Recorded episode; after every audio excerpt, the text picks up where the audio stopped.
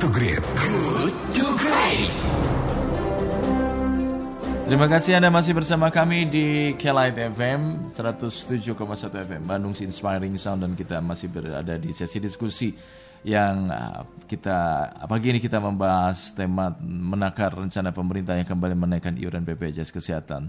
Sudah terhubung di ujung uh, telepon uh, narasumber kita yang kedua itu Pak Peter Abdullah, Direktur Riset Center of Reform on Economics atau CORE Indonesia.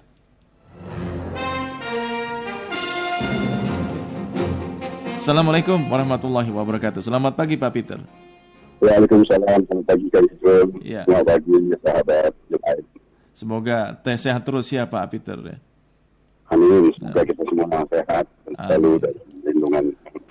Amin ya rabbal alamin. Pak Peter, ini polemik iuran BPJS uh, terus berlangsung nggak selesai-selesai ini. Setelah sebelumnya kenaikan iuran dibatalkan MA, sekarang pemerintah justru bersikuku ini ingin menaikkan iuran BPJS. Bagaimana Anda mencermati kebijakan ini Pak Peter? Iya ya, disesalkan kegaduhannya tidak kunjung selesai ya. ya mungkin uh, tidak tepat waktu, Mhm. ya, timingnya nggak pas. ya. Hmm. Karena isu ini memang sensitif dan sangat mudah untuk dipelintir, dipolitisasi. Ya. Nah, tapi yang lebih disayangkan itu adalah kegaduhan ini tidak didasarkan kepada pemahaman yang utuh. Ya. Hmm. Kalau saya melihatnya asal gaduh, ya, asal Hmm. menolak. Nah, kalau sepertinya kalau menolak jadinya sepertinya heroik. Iya iya iya. Ini, ini yang harus kita sesali. Ya. Uh, pemahaman utuh yang seperti apa yang harus dimiliki oleh pemerintah Pak Peter? ya gini, seharusnya kita melihatnya itu lebih balance ya, Hmm. berimbang dalam melihat permasalahan BPJS ya, dan utamanya itu dengan eh, tujuan untuk mencari mencari penyelesaian. Ya. Hmm. Kita bukan sekadar asal menolak. Ya. Oleh karena itu kalau saya menurut saya ya ini kita ada dua hal penting sekali yang paling mendasar yang perlu kita pegang dulu untuk kita bicara tentang BPJS. Hmm. Yang pertama itu BPJS itu penting dan sangat kita butuhkan. Iya. Ya. Terutama masyarakat kecil itu sangat membutuhkan BPJS. Kalau orang kaya sih ya mungkin nggak perlu BPJS ya. Hmm. Tapi kita masyarakat kecil itu sangat membutuhkan BPJS. Ya, kita tidak ingin BPJS bubar dan kalau BPJS itu bubar ya yang mas yang susah kita masyarakat kecil. Ya. Iya. Saya sangat me- eh, merasakan manfaat BPJS kesehatan karena saya pernah mengalaminya ya. Karena saya ada keluarga yang mengalami eh, sakit yang cukup parah, ada sakit kanker, cancer ya Hmm. adik saya sakit cancer pada waktu itu belum ada BPJS kesehatan saya harus me- menutup biayanya yang sangat luar biasa besar Hmm. Hmm. dan kemudian kakak saya juga kena cancer dan pada waktu kakak saya kena cancer itu BPJS kesehatan sudah ada Hmm. dan hampir boleh dikatakan saya tidak keluar satu rupiah pun Hmm. untuk membiayai eh, perawatan BPJS kesehatannya kakak saya ya Oke. dan yang menarik ya pada waktu saya bayar sendiri itu adik saya tidak terselamatkan ya karena uh, operasinya tidak begitu bagus ya Hmm. terjadi malpraktek dan sebagainya. Hmm. Nah sementara kakak saya dioperasi sampai dua kali dengan sangat baik dengan semua semua pelayanan yang sangat baik dan alhamdulillah kakak saya sampai saat ini masih Hmm. uh, berada di tengah-tengah kami. Ya. Hmm. Saya sangat-sangat berterima kasih dengan BPJS Kesehatan. Hmm. Jadi BPJS itu sangat penting dan BPJS itu yang harus kita ingat juga adalah amanah ya. Itu diamanahkan di uh, secara global ya, itu ada di dalam amanahnya uh, WHO, ada di ama- amanahnya MDGs, SDGs ya. Iya. Dan kemudian nah, kalau di Indonesia adalah amanahnya Undang-Undang Dasar yang dilaksanakan berdasarkan undang-undang ya. Iya. Jadi kalau kita lihat dari uh, posisi BPJS ini sangat penting ya, uh, terutama untuk kita masyarakat kecil. Yang kedua, yang ini juga uh, filosofi yang harus kita pegang. Ya. BPJS itu konsepnya gotong royong. Hmm.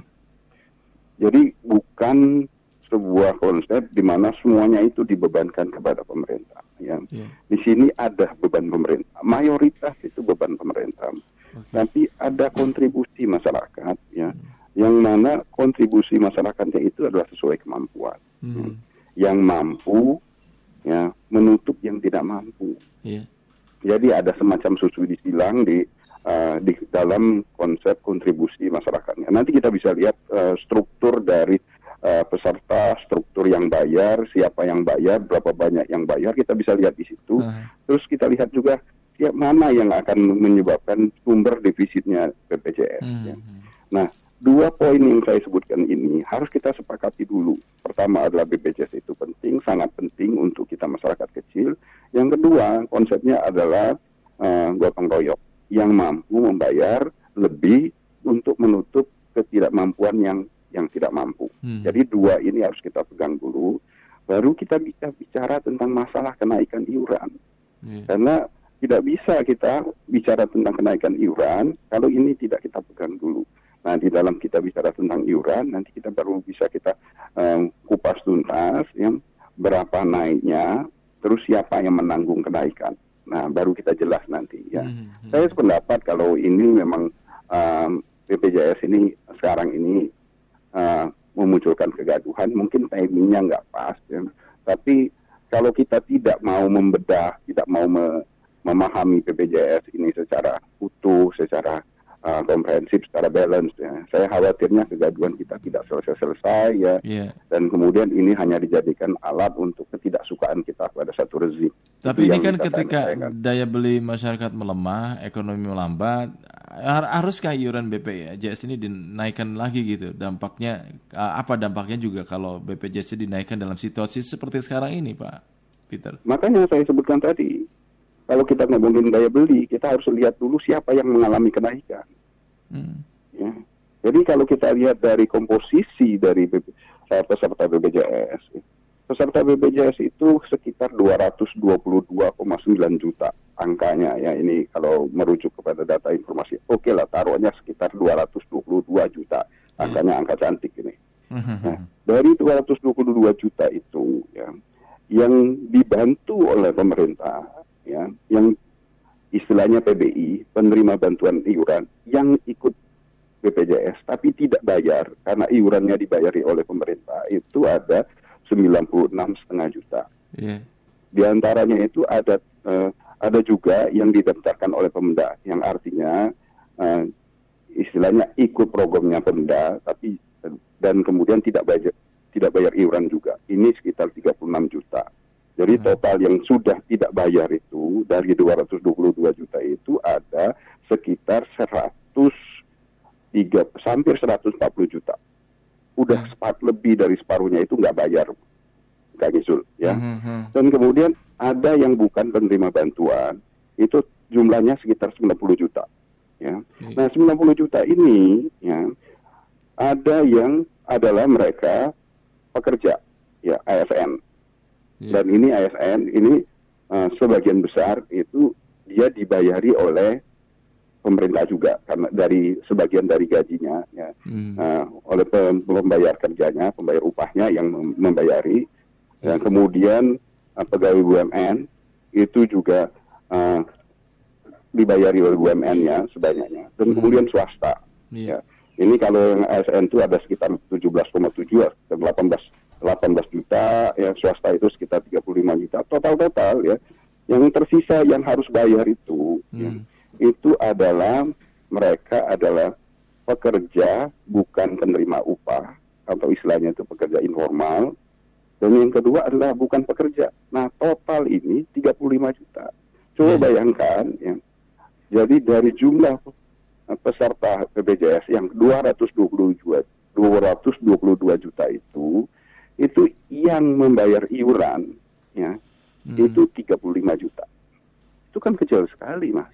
Nggak Iya. sampai seperempatnya. ya. Iya. Nah, harus kita lihat lagi nanti. Kalau kita lihat dari komposisi defisit yang menyebabkan defisitnya um, BPJS, ya, Hmm. ini yang menyebabkan defisitnya yang ini, yang bayar iuran ini karena mereka ini tidak bayar iuran secara. Ya, Hmm. mereka ini tidak disiplin membayar iuran. Hmm. Nah, kita juga harus kita tahu ya, inilah sumber yang menyebabkan defisitnya eh, BPJS. Ya. Nah, nah, sekarang kita coba bedah yang yang eh, yang bayar ini. Kan Oke. ini yang kemudian kita yang seharusnya komplain itu ini loh, Mas. Iya, iya. Ya. Dari 220 juta itu hanya yang 35 juta yang harusnya komplit. Aha. karena mereka yang mengalami kenaikan. Kenaikan, ya. Tapi harus kalau kita lihat lagi kenaikannya itu kan uh, hanya untuk kelas 1 dan kelas 2. Iya. Kelas 3 Nah, masih tetap harus- disubsidi ya. Iya, kelas 1 dan kelas 2. Yang kelas 3 itu naik tapi kenaikannya ditutupi oleh pemerintah. Hmm. Jadi kelas 3 itu kenaikannya dari 25.500 menjadi 40.000. Hmm. Tetapi kenaikannya itu ditutupi disubsidi oleh pemerintah. Pemerintah. Sehingga tetapnya Iurannya bayar tetap 25.500. Jadi tidak mengalami kenaikan untuk kelas 3. Hmm. Nah, sekarang kita tanya yang mengalami penurunan daya beli atau itu kan di kelompok bawah, Hmm. tapi mereka tidak mengalami kenaikan. Iya. Nah, yang dinaikkan itu adalah kelas 1 dan kelas 2 ya. Dan itu pun ya, ini balik lagi ah, makanya saya awali tadi saya sebutkan harus dipegang dulu eh, konsep dasar filosofi dasar dari BPJS. Itu kan adalah gotong royong Hmm. dari dan untuk kita ya dan yang kelompok yang mampu harus menutupi menalangi yang tidak mampu. Iya. Yang tidak mampu tadi kan tidak naik. Mhm. Nah, yang naik itu kelas 1 dan kelas 2. Ini adalah diasumsikan adalah kelompok yang mampu. Hmm. Dan ini kenaikannya pun ya, kalau menurut saya nggak besar, Pak. Mhm. Kenaikannya kan kelas 1 itu naik dari 80.000 menjadi 150.000 per bulan loh. Iya. Ya, itu naiknya itu cuma 70.000. Hmm. Itu kan cuma semangkuk bakso. Iya, Ya. iya. Jadi yang yang kelas 2 itu dari 50.000 jadi 100.000, cuma 50.000. Cuma semangkuk bakso. Mhm. Apakah itu mengurangi daya beli untuk untuk kelompok mereka yang kita sebut kelompok mampu? Mhm. Nah, Hmm. inilah yang sebenarnya yang kita harapkan ya agar supaya ada kesadaran kita inilah gotong royongnya BPJS yang mampu menutup yang tidak mampu. Hmm. Jadi kenaikan itu kalau menurut saya ya kenaikan itu sebenarnya tidak material, Hmm. tapi ini kemudian kita kita apa ya kita buat gaduh ya untuk sebenarnya untuk merongrong uh, wibawanya pemerintah. Mhm. Ya, saya menurut saya kita perlu mendudukkannya secara uh, tepat, secara pas Iya. ya. Ya, karena sekali lagi balik lagi apa yang saya sebutkan tadi nomor satu, nomor dua tadi Hmm. BPJS itu penting, sangat dibutuhkan oleh kita masyarakat kecil.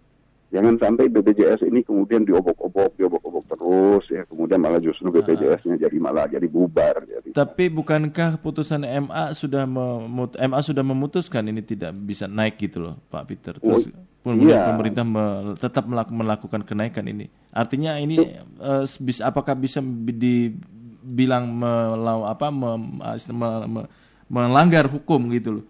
Karena ada Ya. ketetapan MA tapi tetap saja dinaikkan itu.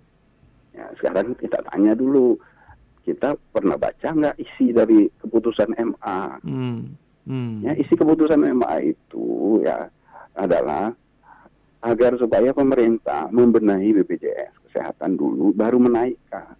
Hmm. Ya, jadi bukan bukan menolak, ya Hmm. karena lucu juga kalau MA menolak.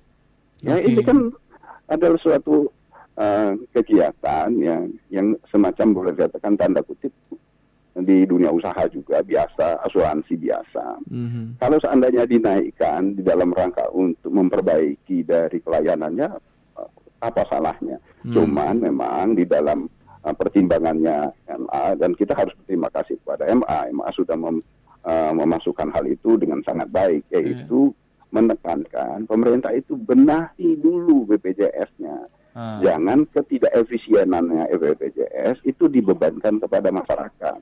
Itu Ah. intinya. Hmm. Nah, sekarang yang sudah dilakukan oleh pemerintah, saya kira ini uh, kalau lihat dari data-data yang disampaikan oleh pemerintah, upaya-upaya itu sudah dilakukan oleh pemerintah, di mana sekarang ini sudah lebih jelas mana sumber tidak efisiennya BPJS. Ah. Hmm. Salah satunya adalah yaitu kalau kita lihat dari sisi pembiayaan, aktuarianya itu atau beban biaya yang sebenarnya dari BPJS itu jauh lebih besar dibandingkan iuran yang diberikan atau yang dibayarkan oleh mereka yang sebenarnya mampu. Mhm. Mhm. Mhm. Jadi kita itu di dalam BPJS itu ini ini yang harus kita benar-benar paham. Kita Hmm. mensubsidi orang kaya, Mas. Hmm. Ya Iya. kelompok sa mereka di kelompok eh, iuran satu yang kelas satu, kelas dua itu kan orang kaya yang Iya. memilih itu. Iya. Dan itu kita satu, pertama iurannya terlalu rendah kalau dibandingkan aktuarianya. Ya, Mhm. Kalau eh, saya punya datanya, ya, nah ini Mhm. biaya pelayanan untuk kelas satu itu sebenarnya 286 ribu aktuarianya ya. Hmm. Iurannya 80 ribu. Hmm. Yang baru 150 ribu. Baru 150, yang 150 ribu pun masih kita subsidi. Iya, iya. Disubsidi oleh pemerintah berarti. Mhm. Yang kelas 2 itu biayanya 184 ribu, iuran lamanya tuh 51 ribu. Iya. Kalau kita naikkan jadi 100 ribu, masih kita subsidi juga. Mhm. Jadi yang mana yang kita bela sekarang ini? Kita Hmm. membela kelompok orang kaya yang seharusnya kita harapkan bisa menutup kekurangannya yang dari yang tidak mampu, malah kita bela-belain. Lalu bagaimana dengan peserta mandiri, Pak Peter? Ya, Arti ini kan yang kita bahas ini adalah peserta, peserta mandiri. mandiri ya. Oke, oke. Inilah yang peserta mandiri. Yang saya sebutkan tadi Hmm. ya, bukan pekerja, uh, uh, pekerja bukan penerima upah PKBU atau sektor informal Hmm. dan kemudian bukan pekerja yang 35 juta itu, Iya. itu adalah uh, peserta mandiri, mereka yang bayar sendiri. Hmm. Jumlahnya cuma 35 Iya. juta dari 222 juta. Yang terakhir Pak Peter, artinya tadi ketika disampaikan oleh Anda bahwa di putusan MA itu silakan pemerintah menaikkan iuran dengan catatan memper- memperbaiki terlebih dulu kinerja eh, apa eh, BPJS kesehatan. Nah, di mana kita bisa melihat perbaikan yang dilakukan oleh BPJS kesehatan ini dari aspek mana gitu loh, sehingga bahwa itu memang oke naik nggak apa-apa gitu Pak. Nah, harus di uh, garis bawahi dulu. Yang uh, buruk dari BPJS itu bukan kinerja loh mas. Oh oke. bukan kinerja pelayanannya. Makanya saya sebutkan tadi, saya punya pengalaman pribadi di Hmm. mana kakak saya ya tahun 2018 Hmm. ya, udah cukup lama dua tahun yang lalu Iya. itu melakukan operasi ses, uh, kanker ya Ah. itu uh, berkali, uh, dua kali ya dengan semua pelayanan yang lain itu sangat baik. Tapi bukankah di sisi lain uh, masih ada terjadi kemarin-kemarin penolakan pasien yang menggunakan BPJS kesehatan masih ditolak oleh rumah Nah, sakit? Ya gini ya dari 222 juta mas. Ya, Iya. ya jangankan yang tidak bayar mas. Kalau kita bayar pun Hmm. pelayanan kesehatan di Indonesia ini mana yang uh, sempurna mas.